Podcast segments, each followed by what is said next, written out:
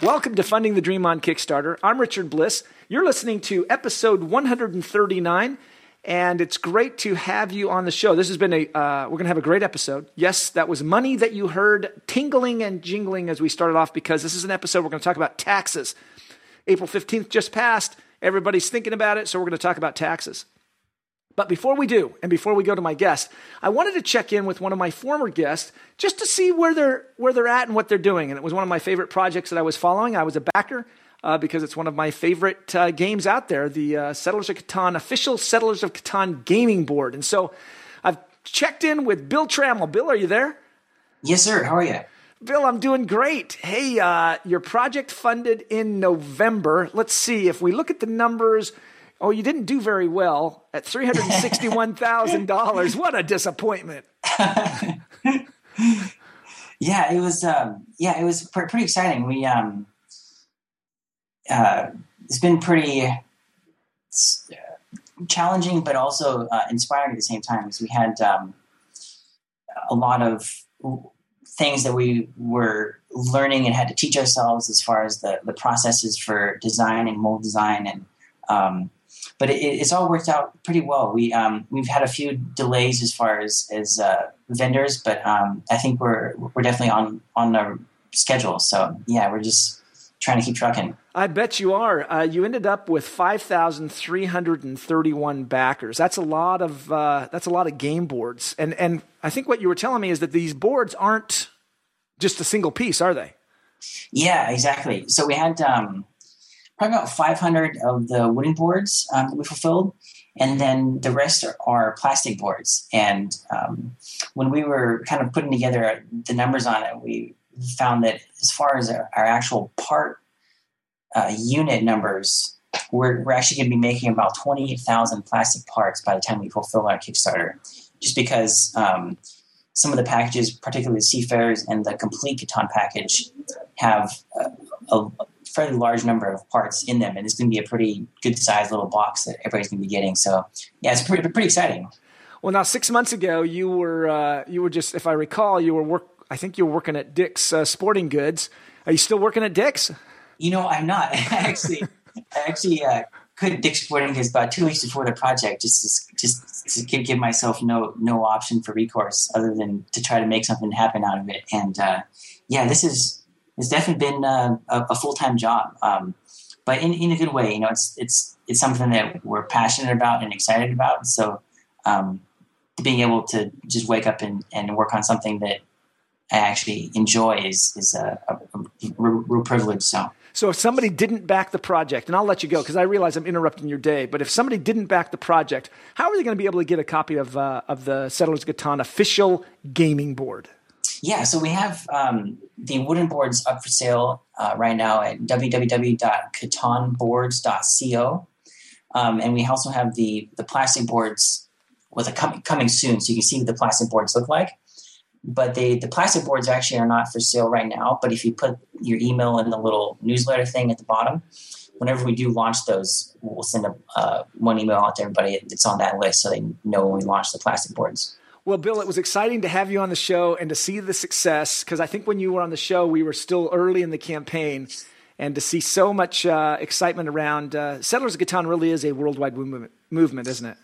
It is, yeah. And um, yeah, you know, it's just been uh, neat to see the sort of the cross section of, of people that Catan appeals to and the sort of the sense of universality and, and community that uh, it creates. And so, yeah, it just it's been been real, real fortunate. Well, thanks for taking a few minutes with us.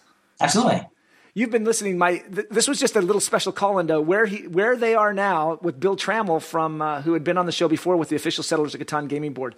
Now let's take an opportunity to go talk to our official guest, who's going to talk to us about taxes and settle and not Settlers of Catan, taxes and Kickstarter. I think you want to listen to this one. There's been a lot of uh, questions out there recently, particularly at this time of the year, uh, in April of 2013 when we're recording, about tax implications. And in the past, we've talked about tax implications, but that was before we really got a handle on where this Kickstarter thing was going. You know, it was uh, over a year ago. And so what I've done is I've invited back one of my guests to talk about the tax implications of your Kickstarter project. So I'd like to welcome uh, CPA John Skeen to the show. John, welcome to the show. Thank you. Well, welcome back, I guess, because you've been on the show before. Right. So, John, this, here's the thing. We're going to, uh, recently, lots of people are asking me about this question, and that is Kickstarter projects. When we talked over a year ago, we were talking the five, $10,000 range. These things have now started to explode where just an average person with a, a normal project is seeing 30, 50, even 100, $200,000 worth of uh, I'm not going to use the word income, but suddenly revenue dropping into their bank accounts. And a lot of them have started to ask me or talk about the tax implications of that. So I thought I'd have you on the show. We can talk about that. Great. So that's the question. So, what advice do you give to somebody? What are different ways? Because here, here's the problem I get all this money in my bank account. Do I have to declare taxes on it? And and how do I start thinking through that process? So, what would you say to that? Yeah, so that is the first question, right? Is is it income to me? Is it not income to me? Um, and therefore, will I have a tax consequence or not? And um, you know, most most small businesses. So if we're talking about those smaller um, projects, uh, and all individuals are a are they're cash basis taxpayers, and what that means is that they recognize taxable income when they receive the cash and they get to write off an expense when they pay for it. So why that's important is with these projects, um, you know, let's say that I had a project and it got funded for thirty thousand um, dollars. As a cash basis taxpayer, I now have thirty thousand dollars worth of income, which is now subject to the tax system. And so that's and that's sort of the first question. Now, not all businesses are cash basis. The other the other side of that is there's there's businesses that are accrual basis. Uh, an accrual basis approach, in essence, means you recognize the income when you have completed the task or provided the product that you were being paid for. So when you've earned the money, or um, and you uh, recognize the expense when you have incurred the debt regardless of when cash exchanges hands. Well, that's that sounds like an easy out then. So I would change my business to an accrual basis, and that way, when the money comes in, I still like if I have a game or a CD or a movie, I haven't yeah. made it yet, so I don't have to pay the tax until until I actually deliver right. the game. No, and and that would work, um, you know, because really, what you're once you're on the accrual method for um, tax purposes, what you're telling uh, the IRS is is I owe even though I've received this funding, I've received this thirty thousand dollars. I owe it back unless I have performed whatever it is you, I promised to. You owe it back not to the IRS. You owe it back to the backers. Right. Yep. So it, it isn't revenue; it's an IOU. It's somebody handed you money, and you're going to hand it back to them unless you do what you said you were going to do. And that does sound like a simple solution. I mean, from a, a, a just the taxing perspective, yeah, it's pretty simple. Where it gets complicated is, is it's a lot more onerous on the bookkeeping end. Um, that's struggle number one is it requires a lot more record keeping, and then struggle number two is uh, the wow mental block. That's right. I'll what edit happened it. to you just happened to me. I'll edit it out. Struggle number two. Okay, let me, yeah, yeah, I'm going to get to it just a second. I'll start from. I mean, I'll start right there again. Well, was it crap? Cruel method. What what are the struggles? You, you got to do all the record keeping. The other thing is you can't switch back and forth. Is that it? Well, that is a, but that's not it. There's the record keeping piece. Oh, I know what it is.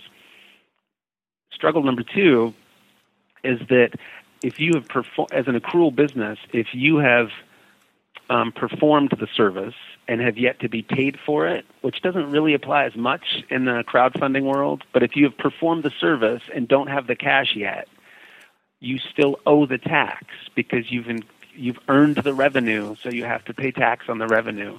Um, and and so for lots of people, that sort of is all by itself rules out the accrual process. But in the crowdfunding world, that may just not be a big deal because they get the cash up front. So, you know, really those those are the two big ones. But the biggest one that's going to affect the crowdfunding people is the record keeping piece of it. And also, so, from what you're saying, then is if I'm an individual, can I can I do accrual basis as an? I can't. No, nope. So I'd have to incorporate. uh, you have to be a business entity like a corporation, partnership, LLC, taxed like a partnership or corporation. Yeah. All right. So it sounds like even though it might solve a problem, it creates a it creates a bigger problem unless you are an established business and you're already in this accrual based uh, recognizing revenue.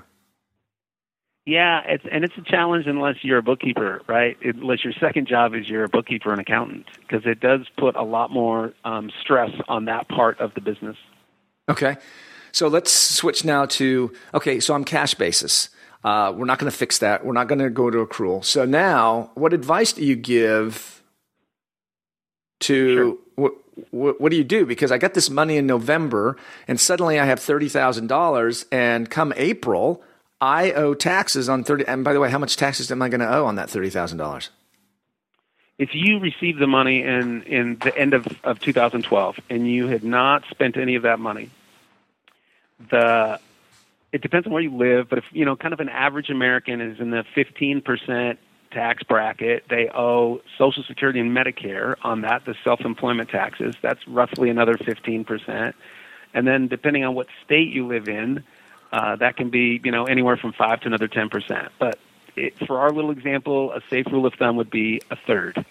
So your thirty thousand dollars worth of funding, suddenly you're writing a check in the spring to the IRS for ten. So now all of a sudden your project's short ten thousand dollars. I'm pro- so they're really. Go ahead. Well, okay, because you said if I hadn't spent it, but let's let's suppose I have spent it. Let's suppose over those right. last four months, since, let's say since January, I have spent it. Right. Now you really have a problem. So you earned, I'm sorry, you brought in the funding in 2012. In January and February of 2013, you, you know, you're, you're paying expenses related to this project and you've spent the money. Well, March rolls around and April rolls around and you do your taxes.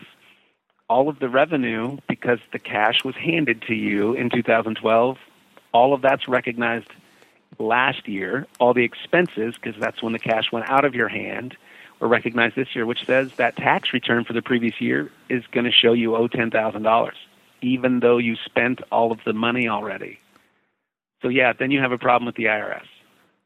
Ooh. So there's, there's really two there's really two potential solutions um, that I think will simplify it some. So, solution number one is um, uh, have your uh, crowdfunding project happen earlier in the year, not have it um, pay out in December uh, or November. Make sure that it's early enough in the year that you've sort of planned out the funding comes in, you know, this and such and such month, and here's the upcoming costs, and I can see that I'm going to spend all of that funding. That's one easy solution because then by the end of the year, your project for tax purposes has zero income. Well, zero net income. Got it. The other solution is uh, if, for the purposes of your, you know, your business, it really needs to be funded. You know, you have some brilliant idea and you want to get it out there before someone else does, and so it's November and you're going to do it anyway. Um, if you have what you'll want to be able to plan for is the ability to borrow that tax money so, and let me kind of lay out how that would work for me. And that is, is that I have this thirty thousand dollars, no expenses, just funding. So I'm going to owe ten. Spring comes along, and um, I'm giving Uncle Sam ten thousand dollars, but and now I'm down to twenty. But I really needed thirty to complete my project. So I borrowed ten from somewhere else, and now I have enough to complete my project. Now at the end of year two, you will have all expenses and no revenue. And so the, the business that was all profit in year one is now all loss in year two. And there is um, the ability from a tax standpoint to roll that loss back to the previous year and recoup last year's taxes. So if you could borrow the taxes in the spring, a year later you would get that money back from the IRS to pay off um, the. And keep, keep in mind, I've way oversimplified that, but you know, but that's the essence of how it would work. Okay, and that but brings up the ability to borrow ten. right. the ability to borrow ten thousand dollars, you might not be have, have been going the crowdfunding route in the first place. Right. So it, yes, but it is one way. And I just realized there might be another way, and that is if you realize your project's going to, if you're going to fund your project in November, December, let's say the last quarter of the year. Uh, sure. If you see that coming, what you could do then is start to find ways to incur as many, what you're saying, as many expenses. In essence, borrow some of the money from yourself earlier in the process. Sure. Right. Yeah, so absolutely. Pay my artists, pay my designers, pay. Can you prepay manufacturing? Oh, I know I'm going to have so. I'm going to pay the manufacturing bill. It's a five thousand dollar manufacturing bill. I'm going to pay it in July, even though they're not going to do the work until March. Can you do that? Yeah, you're going to have a little. You're going to have a little more trouble with that. There is um, sort of a level of materiality when it comes to prepaying expenses. And the general rule of thumb is 60 days worth of upcoming expenses. Oh, so I could so if, I could do it in November if it was in January. Yeah. Yep. Yep. All right. And yeah. so I could so these are things that now people really need to be thinking about if you're going to launch a campaign. And I think the easiest one, well, not necessarily the easiest, but the most straightforward one is look, fund as early as possible. So now you have the money to go spend it so that when the the right. midnight chimes on December 31st, you've spent all the money so that now right. you can go and say, I don't have any taxes. Yep. That's the keep that's, in mind when we say spend it, it needs to be spent on um, right deductible events related to that business. So there are some things that aren't 100% deductible. Meals and entertainment, even if it's required in the business that you're in, if you had to go and entertain some, you know, designers or whatever it is, that's only 50% deductible. So there are some. Like, when I said I oversimplified it, I really did. So I mean, people will want to talk to their accountant, but the principles that we're discussing are certainly 100% true. Try to incur the expenses in the same calendar or fiscal year, but most people it's going to be the same calendar year as the income. Try to yep. try to fund your project earlier in the year so that you have the cash to be able to incur those expenses. And then if you find yourself in a bind, realize that you will be able to get those taxes back the following year because you will have losses that will then you'll be able to go back to the IRS and say, "Oh, I need that money back." Right. Yep. Okay. John, I appreciate at this t- time of the year. I know you're very busy. I appreciate you taking a few minutes coming on the show and kind of dumbing this down for me and making this simplified so that we so I think we take away some good advice. Thank you very much. Oh, I'm glad to do it. You've been listening to Funding the Dream on Kickstarter. My guest has been John Skeen, a CPA, who has talked to us some basic, simple principles to start thinking about when you're raising money from a tax implication standpoint. We want to say thank you to him. Hopefully, you've heard something. Normally, I say inspired. In this case, terrified. That's going to cause you to go talk to your accountant immediately to make sure that you don't find yourself in a big bind come April 15th. Thanks for listening. Take care.